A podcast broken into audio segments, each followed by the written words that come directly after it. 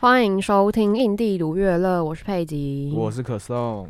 我们今天呢，要跟大家介绍一个成立不久的一个乐团，它其实蛮新的。这个乐团呢，叫做庸俗救星，他们成立于二零二零年末。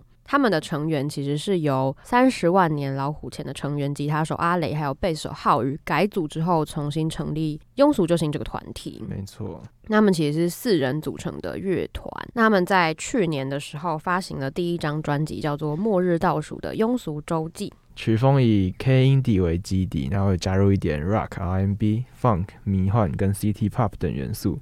那律动感比较强的，还有律动感比较强的贝斯。因为他们在二零二零年才成立的嘛，那刚好那时候成立过不多久之后，就经历了疫情爆发，那所以他们就花了一年的时间，就写了一张关于现代都市人在末日来临的时候所发生的事情，就是什么压抑啊，或是逃亡、快乐跟拯救。那其实从这张专辑当中可以看得出来他们在音乐上面的表现。那我们今天很开心呢，就是可以邀请到庸俗救星上我们的节目。如果想要听更多有关于他们的故事的话，不要忘记在下一个单元准时锁定我们的节目哟。我昨天去听你上次介绍的那个独立乐团，好赞哦！对吧？不会骗你啦。哎、欸，他们真的很厉害，可是这样感觉离我们很遥远。那就让独立音源线连接听众与创作者，一起拉近彼此的关系吧。刚刚开场播放的是在二零二一年底所发行的《末日倒数的庸俗周记》这张专辑当中收录的《快乐都市人》。那我们今天很开心呢，就是可以邀请到庸俗救星到我们的节目，欢迎庸俗救星。嗨，大家好，我们是庸俗救星。怎么怎么从一开场一开场就看不到你们的默契？没有没有没有，我们的默契就是这样子。对对对，所以这是你们的传统的打招呼方式，对不对？可以。那可以请你们先自我介绍一下吗？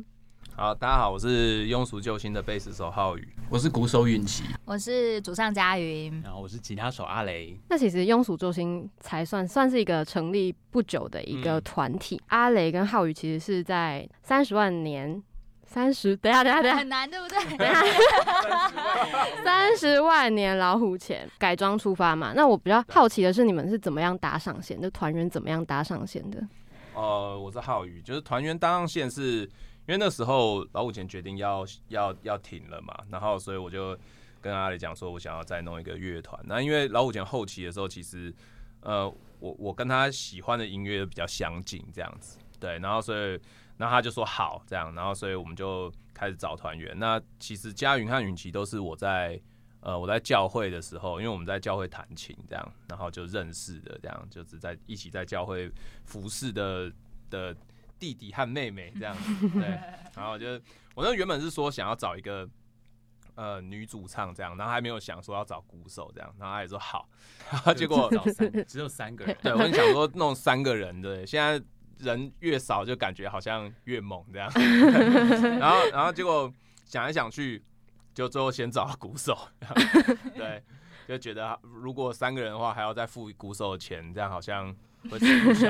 就就就对，就反正就先找鼓手，然后就最后哎、欸，呃，是大概在网络上听听了佳云的声音，这样，然后就觉得哎。欸还蛮有可塑性的，然后就找他 这样子。原来是预算的问题。没错，那你们的团名是怎么样发想“庸俗就行”这个名字？因为我听到的时候，其实觉得这个名字非常的有趣。哦，那你觉得哪里有趣？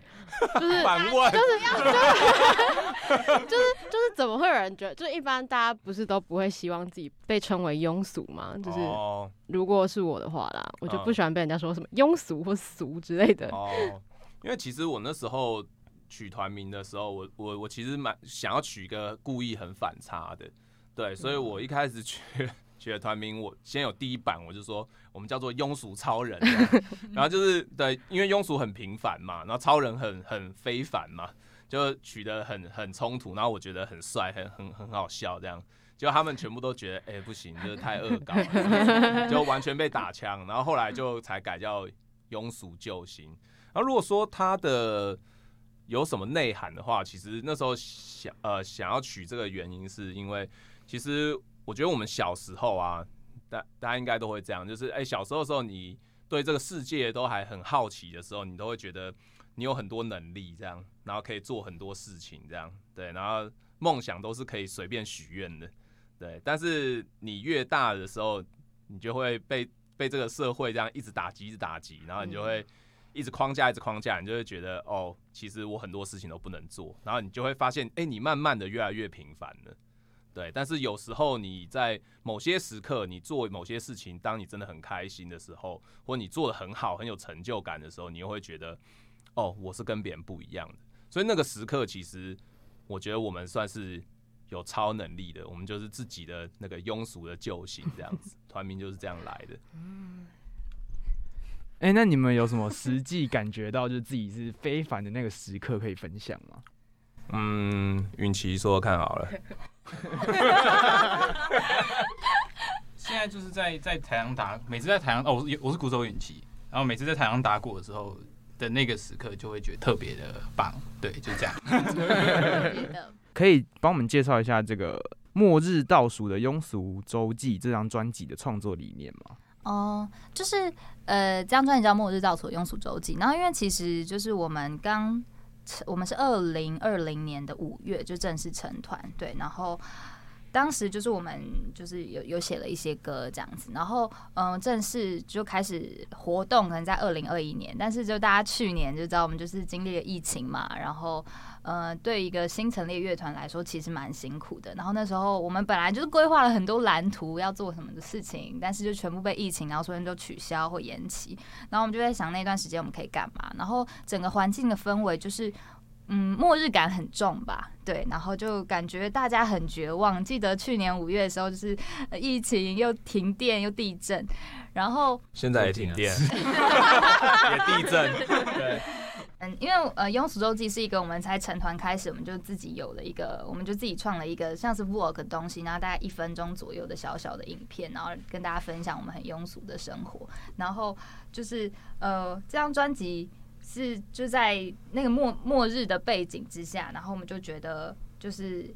很很有末日感，但是其实我们整张专辑想要呈现的东西，它不不是只是一个末日的绝望，就是我们更希望带出是，就是你看到末日，你感受到绝望之后背后的救赎，就是会珍惜周边的事情。对对对，然后其实整张专辑在曲序上面的安排，跟它其实是一个人的进程吧，从你在这个都市里面感受到很焦虑，然后感就是很多人际的关系，就第一首歌《快乐都市人》嘛，就是很焦虑，就刚刚有听到那首，然后呃在。遇见了不同的感情，可能是爱有爱情，然后有人与人之间的关系，然后彼此拉扯之后，到最后一首歌是闪闪，就闪闪是在讲说，就是你最温温暖的人，即使你是你会害怕，但是你会还是依然闪闪发光，就是大概是一个这样子的进程。欸，那刚刚讲到有一个 vlog 的东西，嗯，那个是怎么发想？为什么会想要做这个东西？哦，就是。呃，我们当初其实也就只是想的还蛮简单的，就是因为我们觉得我们从成团开始，我们每个礼拜都会约一天，然后可能去阿雷家或是浩宇家一起写歌。就发现大家其实都蛮北蓝的这样，然后就觉得我们的日常蛮有趣，然后就一开始只是就简单拍，觉得自己很非凡这样。呃，没有，我是没有这样觉得。对，然后然后就是剪剪，然后大家就好像就呃觉得很有趣这样，然后就会拍拍一些我们后台生活啊，或者有些真的是很很肥的，大家去吃打电动卤肉饭，打电动是只有他罗浩宇一个人。对，但那个宋佳云后面剪的压力很大，他说自己感觉好像不好笑什么什么。对啊。啊，就是我后来，因为大家对于这个东西有很多就是庸俗的期待，就希望它很怂。但是有时候没有，其实期待只有我们，观众感觉还好。你看那个点击量就知道。但我觉得很好笑哎，我觉得，我想一下，我觉得我看哪一集最好笑？我觉得喝醉那个蛮好笑的，还有就是大家在录音的时候都在做什么，那集也蛮好笑的。哦，因为大家看起来好锵哦，锵到不行。就是看一些什么烤大猪的影片哦，对对，什么还有什么猫咪的影片啊，是，对对对，猫咪影片。对，其实我们跟你们就是大家都是差不多。对。那其实去年你们年底有曾经和恐龙的皮一起举办过庸俗的恐龙之了灭绝末日倒数过程当中，你们有没有觉得他们是一个？怎么样的团体？因为我们其实上学期有访问过他们，他们上学期也有来我们节目进行访谈。那你们在这过程当中有没有发生一些有趣的事情呢？来，允奇说说看。我觉得印象最深刻的还是，哦，我是鼓手允奇。我印象最深刻的还是那个吧，就是浩宇最后穿那个恐龙恐龙装的那个那一幕。哦，那个时候是发生什么事？有点呃就是好笑的。就是那其实那个过程蛮有趣的，因为我跟他们一起合唱了一首歌，就是他们跟曼达一起呃 feed 曼达那首歌。然后其实要演出前我真的很紧张，因为我英文很烂，但是要唱那个全英文的歌，我就很紧张。我真的是随时随地把那个就是就是歌词的小抄放在我每天出门的口袋，然后我甚至连拍《Marry Me》的 MV 的时候，我都在休息时间，我都在背那英文歌词。对我们自己的歌他会忘词，但是他这个压力就很大，千万不能忘词。要唱，我比我准备考多一还要认真。然后，然后那个时候就是去练团的时候，然后我们就要跟他们对一下，就是我们 talking 可能要讲什么这样，因为我已经够紧张要唱英文，然后最后他们跟我说，就是因为。暴龙他不会讲中文，对他只会讲英文。然后三角龙听不太懂人话，我就说那怎么办？我面对我史上就是共演最困难的挑战，我到底是要我怎样？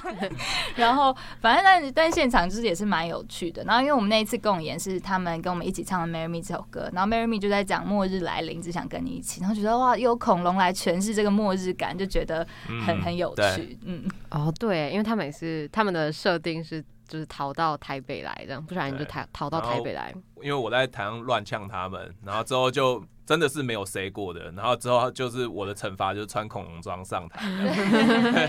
他一直说三角龙很像什么，就是南部的阿嬷这样子。哦，讲话方式的部分。对对对，他就会有一点操灵呆这样。然后，然后因为他们那时候我们有交换礼物，然后他送了我们一个翼龙的。造型的就是翼龙装，oh, 然后后来我们在唱那首歌的时候，就是罗浩宇就在后面当一只翼龙，对，我就疯狂在那边瞎胡闹这样，呃，乱摇这样。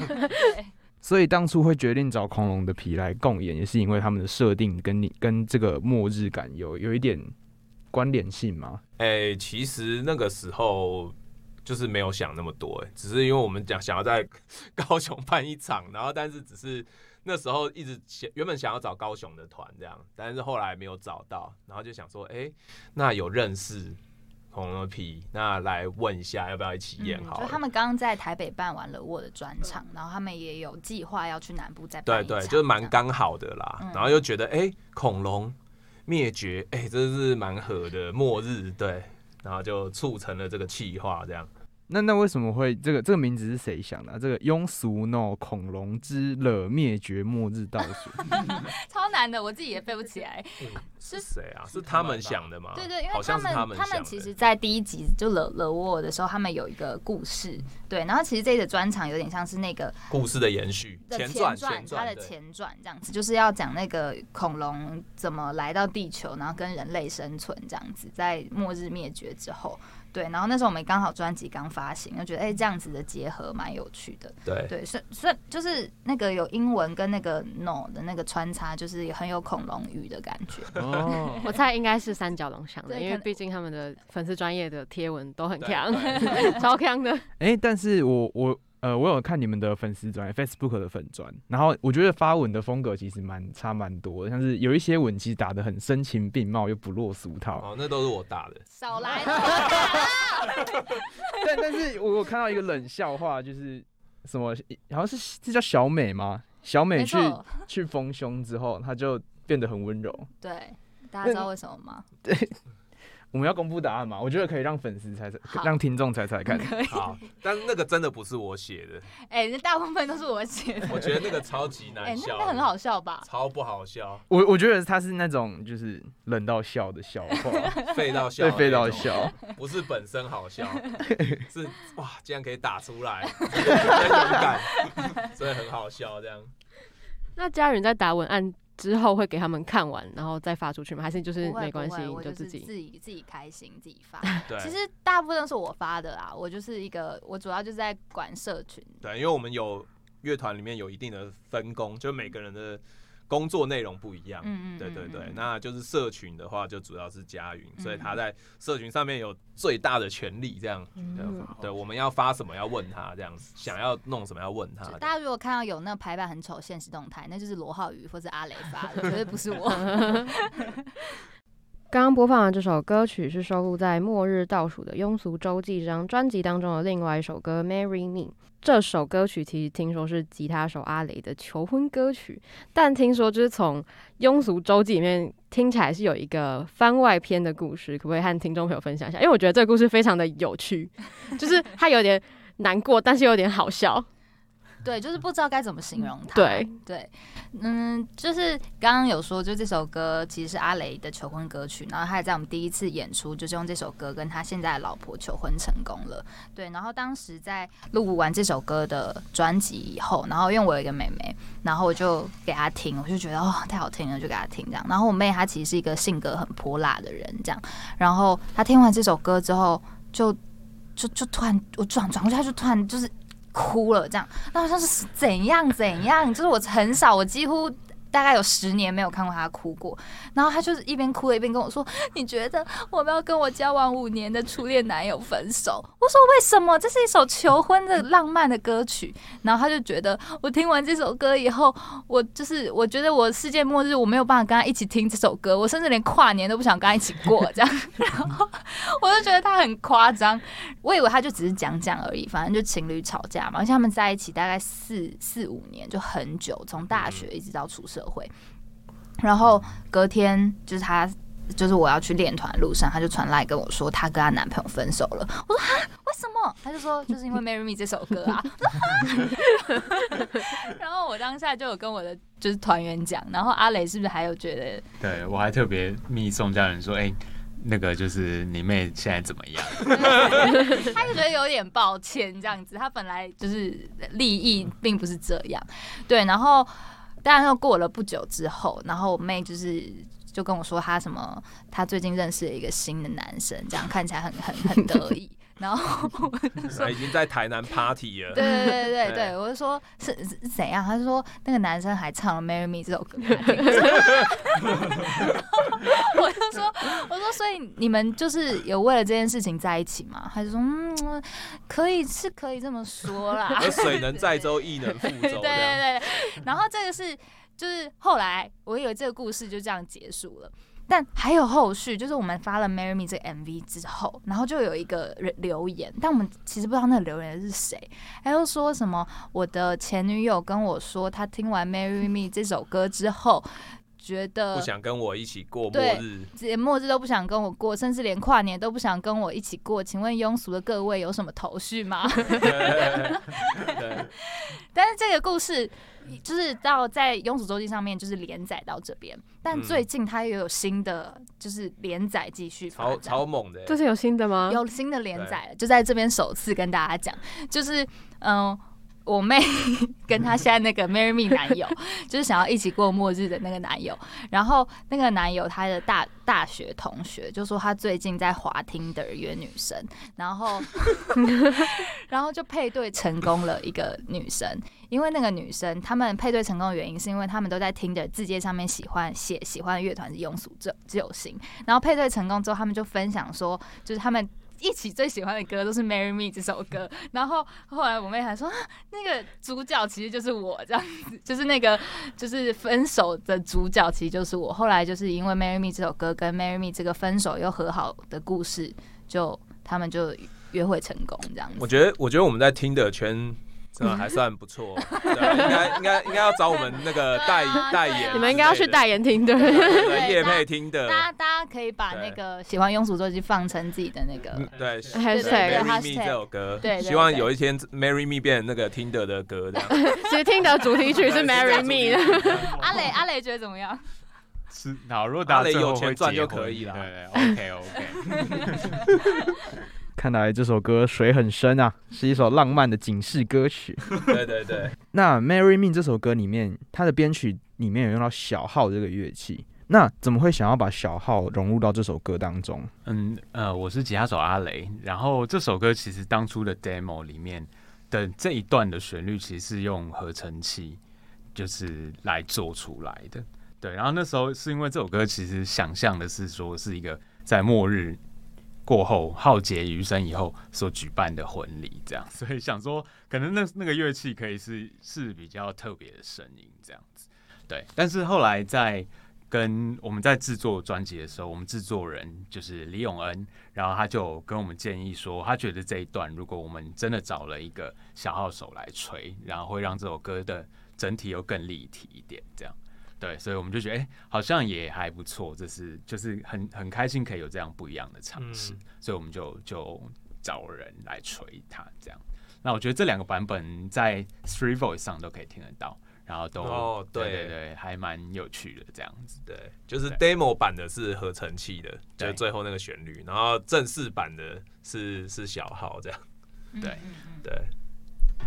我自己其实很喜欢小号这个版本的，因为就是我听了之后，我听到小号的声音就有一种。眼睛为之一亮的感觉。还好还好，你不是说，哎、欸，其实我蛮喜欢合成器版本，直接白花钱，还请人吹。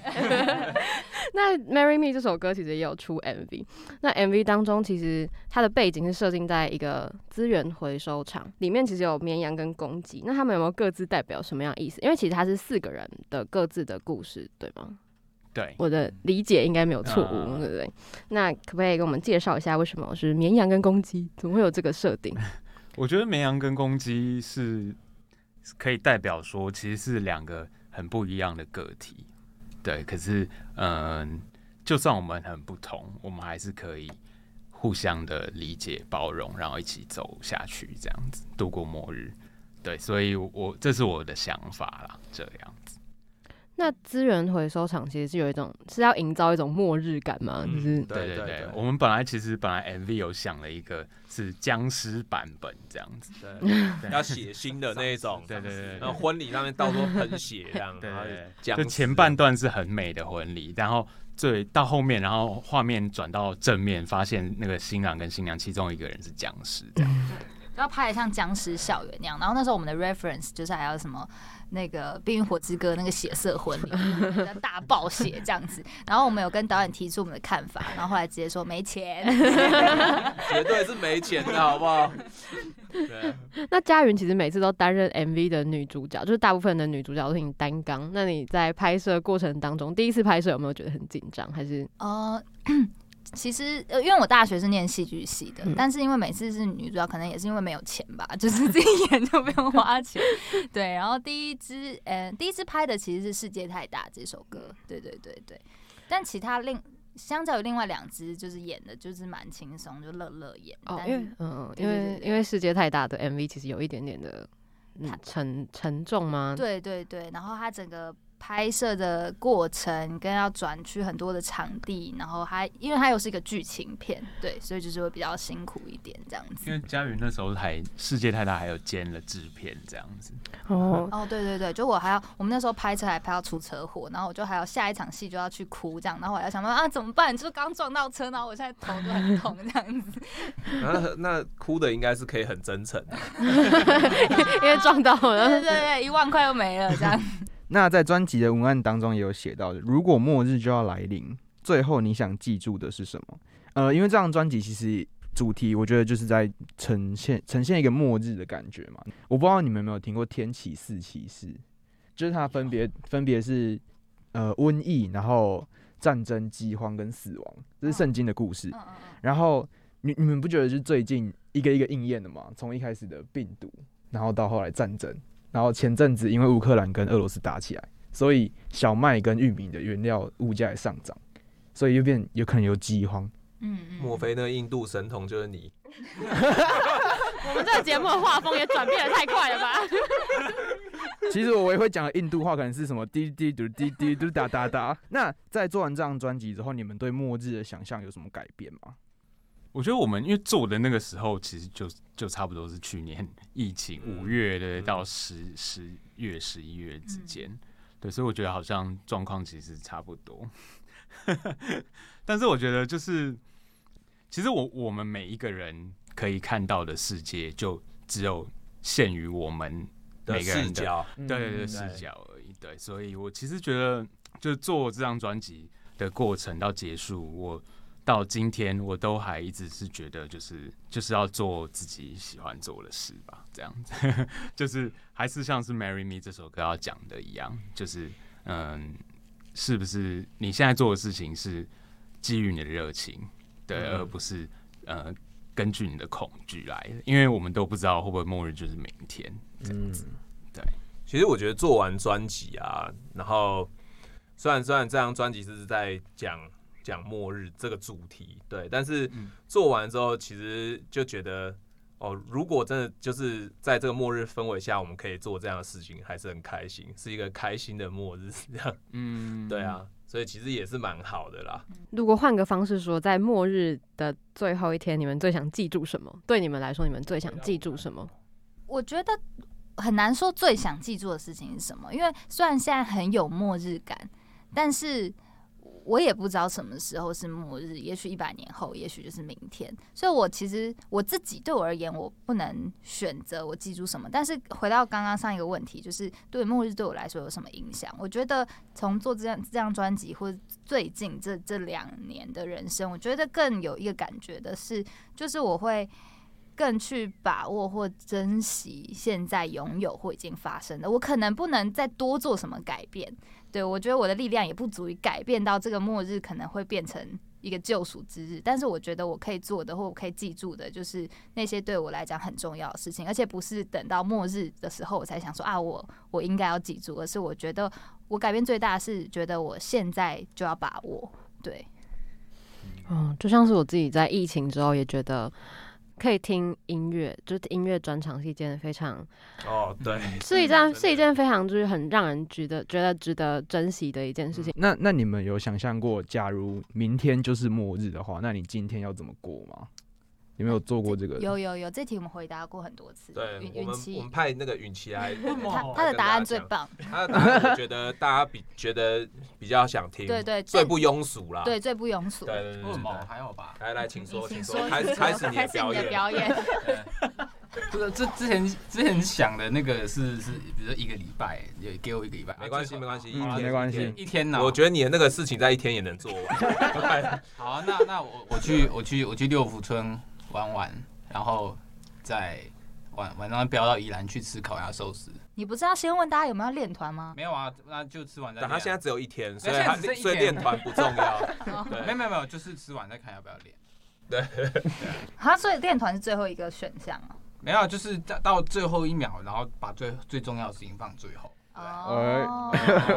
对不对？要是我，我根本就不会把练团练在里面。我也觉得你们应该不会答应。练什练什么团呢？疯了是不是？对啊，我想听听看庸俗的版本。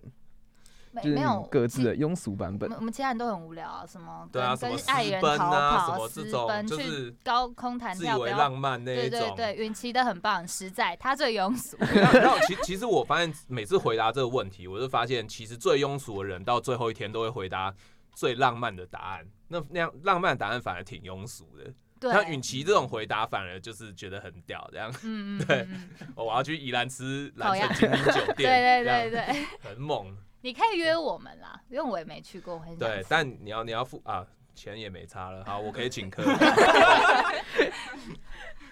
刚播放的这首歌曲是来自庸俗救星所演唱的《世界太大》，我是佩吉，我是可颂，今天的来宾是庸俗救星。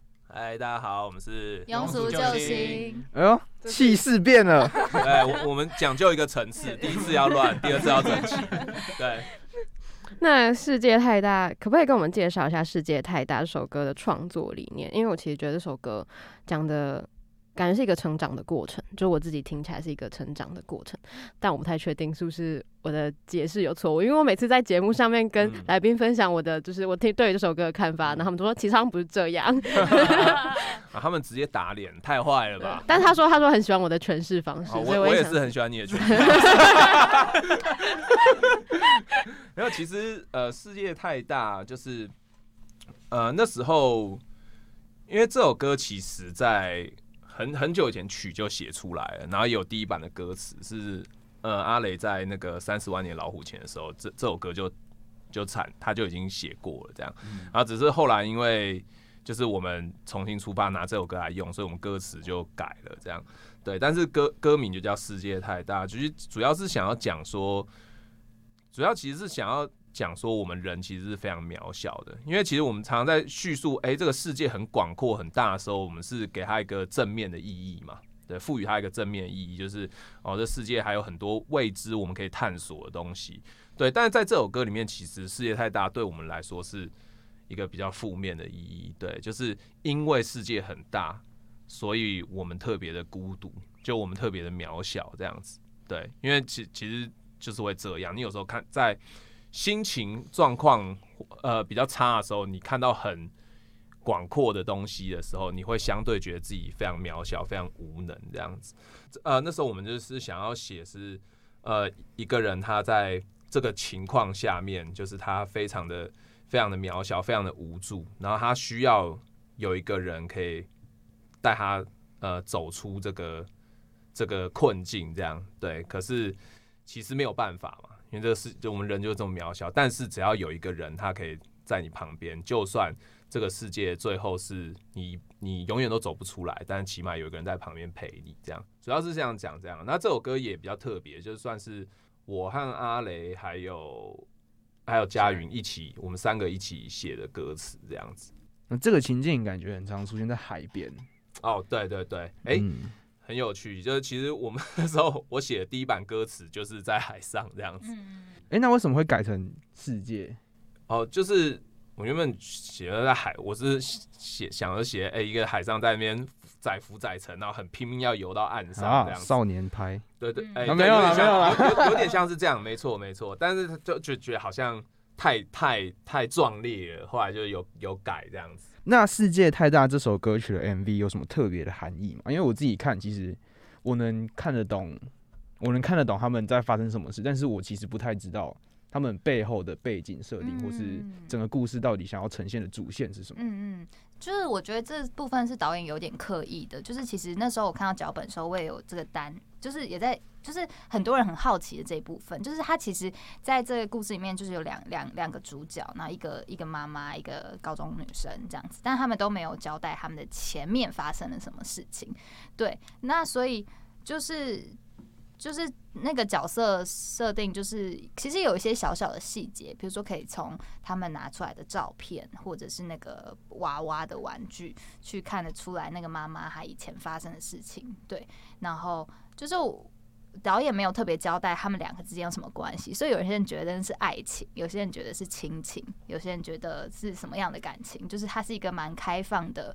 就是它是一个，就让让观众可以自己去联想的一，自己去脑补很多，自己去投射自己在里面的。对，但是这这有一点，其实他想要讲是有点，他们把对彼此心理空缺的那一块，就是其实那个妈妈她很渴望一个小孩，从一些小细节，比如说照片的小孩或那只小熊，就可以知道他可能曾经失去了他的孩子，或者是他对，但那个小孩他其实是一个渴望一个。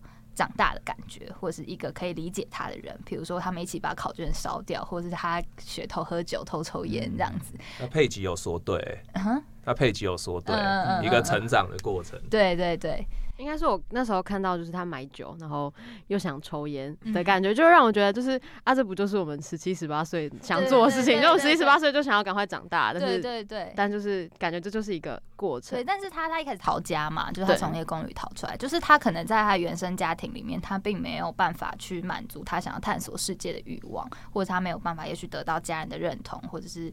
嗯，母爱，但是他从这个年长的女性身上，他好像可以得到这件事情。然后那个呃妈妈也把他对于他孩子的期望去去，比如说他们一起穿了很多漂亮的衣服，去投射到那个小孩子身上。对，但但其实那个小孩，一个十七岁的小孩，他不会懂那个最后妈妈爆哭是为什么，他就只是觉得很彷徨。但最后那妈妈还是决定，他们必须要。回到各自的生活，但是就像是回到这首歌讲的，就是有时候问题不会解决，但是就是需要在你最困难的时候有一个人可以陪在你身边，你就好像有继续可以面对晴朗的动力。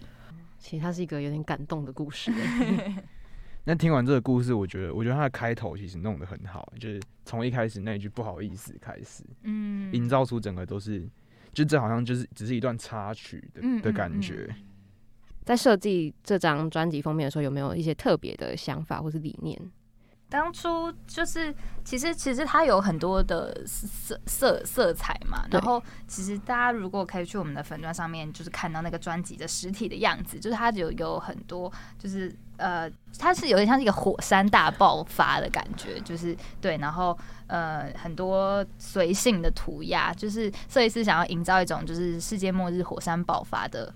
的感觉。对，然后这首歌也蛮哎、欸，这张专辑的设计也蛮有趣，就是它每一首歌都有一个不同的设计的理念，然后用了很多拼贴的方式，或是报纸剪贴的方式，这样子，手写，还有手写字。哦，对，我觉得那个字体非常的有趣，嗯、所以也是设计师。呃，我们有各自写了一首歌。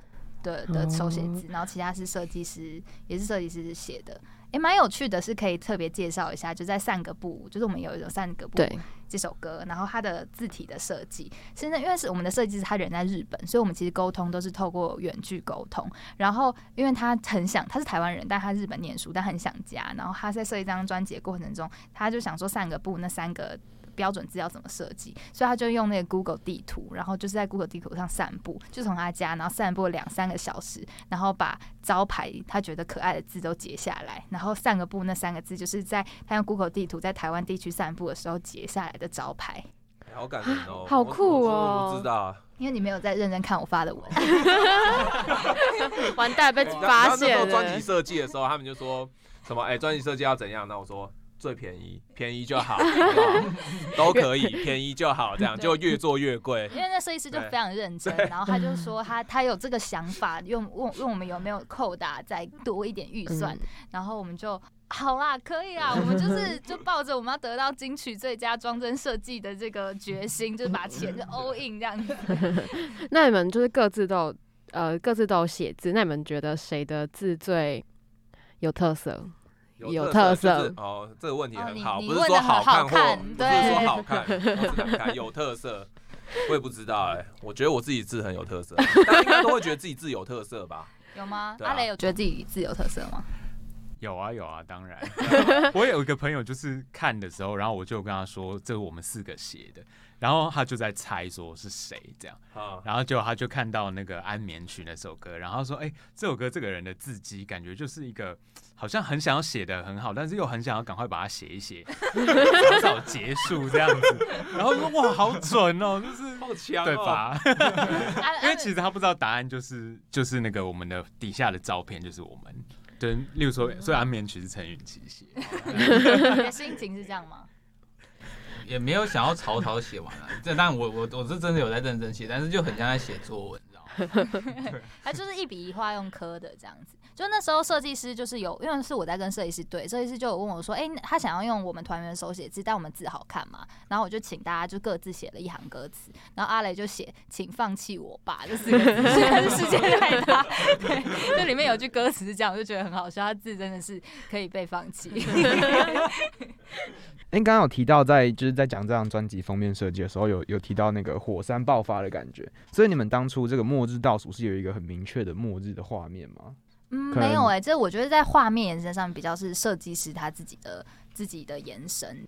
在听完在讲完这么多创作这张专辑的故事之后，那在之后有没有什么音乐的计划，像是专场或巡回这种？嗯嗯嗯，允琪交给你了。我们接下来在桃园，哦，怎么变那么有精神？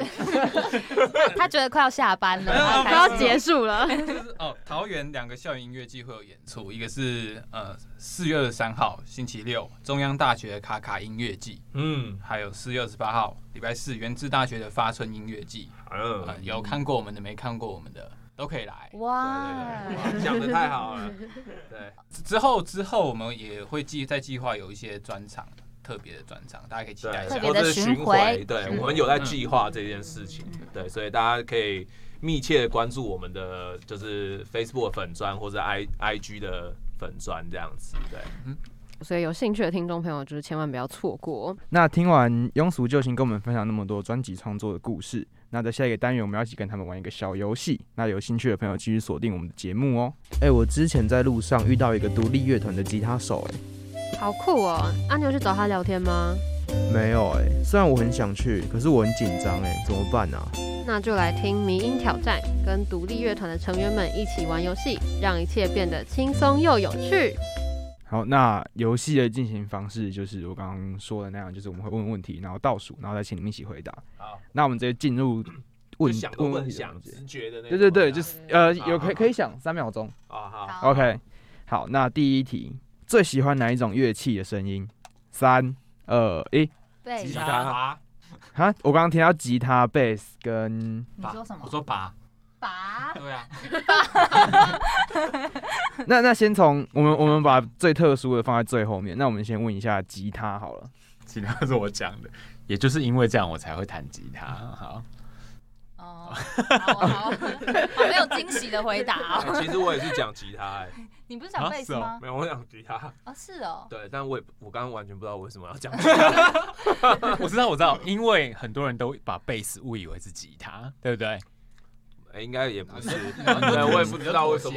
对，我也不知道为什么。我是觉得吉他很就是那种青春期男生对乐器的第一个幻想，很容易是吉他。对对，这个倒是，这个倒是，嗯没有人知道贝斯是什么啊？那是什么东西啊？是用来吹的吗？我小时候是这样。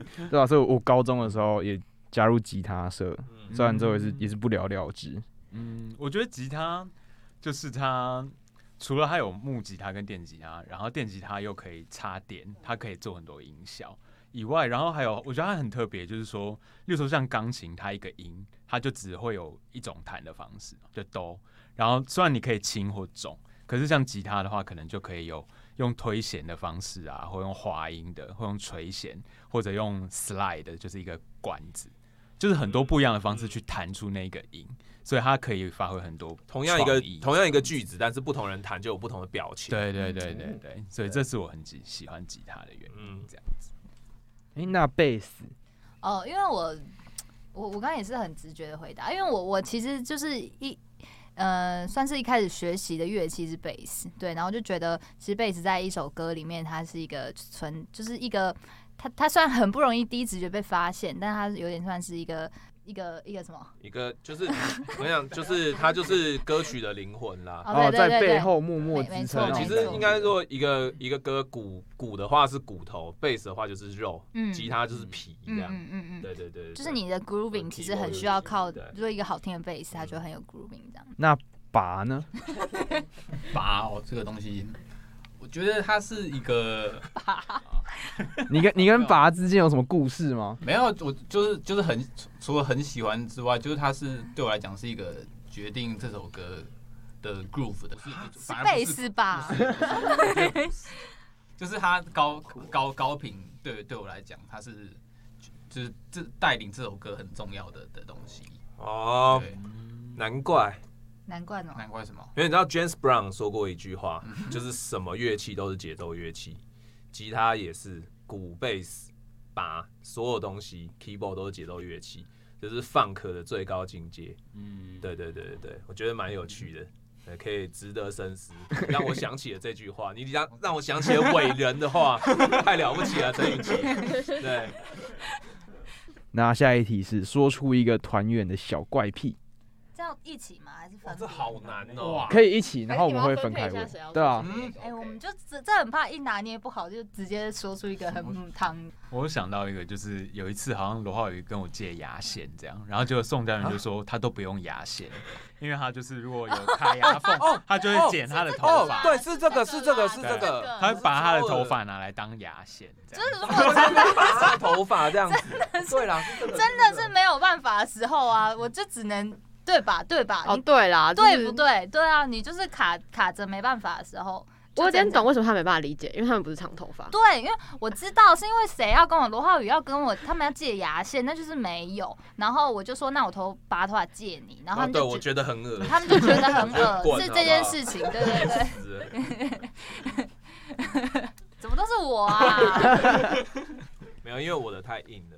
对对，我们其实知道罗浩宇很硬的，但是 但是真的是说不说不出来。但但允允琪也是蛮怪的啦，他是他是一个很很奇怪的人，他他对他很奇怪的点可以发，我有发过一篇文，就是他他他怎么他怎么样奇怪？我觉得我们可以一人讲一个允琪很奇怪的。这么多吗？没那么多吧？我觉得他刚刚在帮那个宋佳宇买买午餐的时候就很奇怪，对，他就是就是通常买午餐，重点就是他要在 Seven 吃一个饭团这样，然后然后他说他要金针菇饭团这样，然后通常我们不是就看，然后我们觉得没有就哦没有这样，然后不然哎、欸、这边有什么随便帮你买，然后允琪就发现 Seven 没有，他就开始 Google 全家有没有，然后他就是，然后他就会去全家，然后再找金针菇哪个有包金针菇，还是金针菇代言的那个饭团，然后他就超，然后一直打电话给宋佳，然后我在然后旁边看，没有没有，他后来打电话给我，就是因为我跟他说我想要金针菇出的饭团，因为金针菇是一个就是 YouTuber 嘛，然后我以为因为允琪他很爱看一些什么吃的东西，我以为他知道是谁，而且他回的好像他知道，他说哎、欸、我没吃过哎、欸、什么，就下次试试看，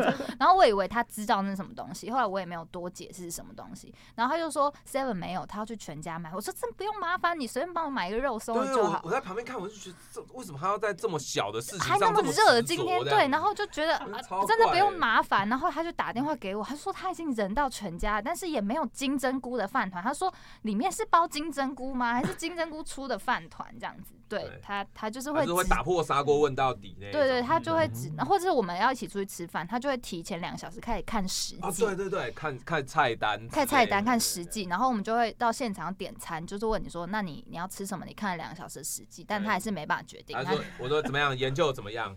呃，不知道。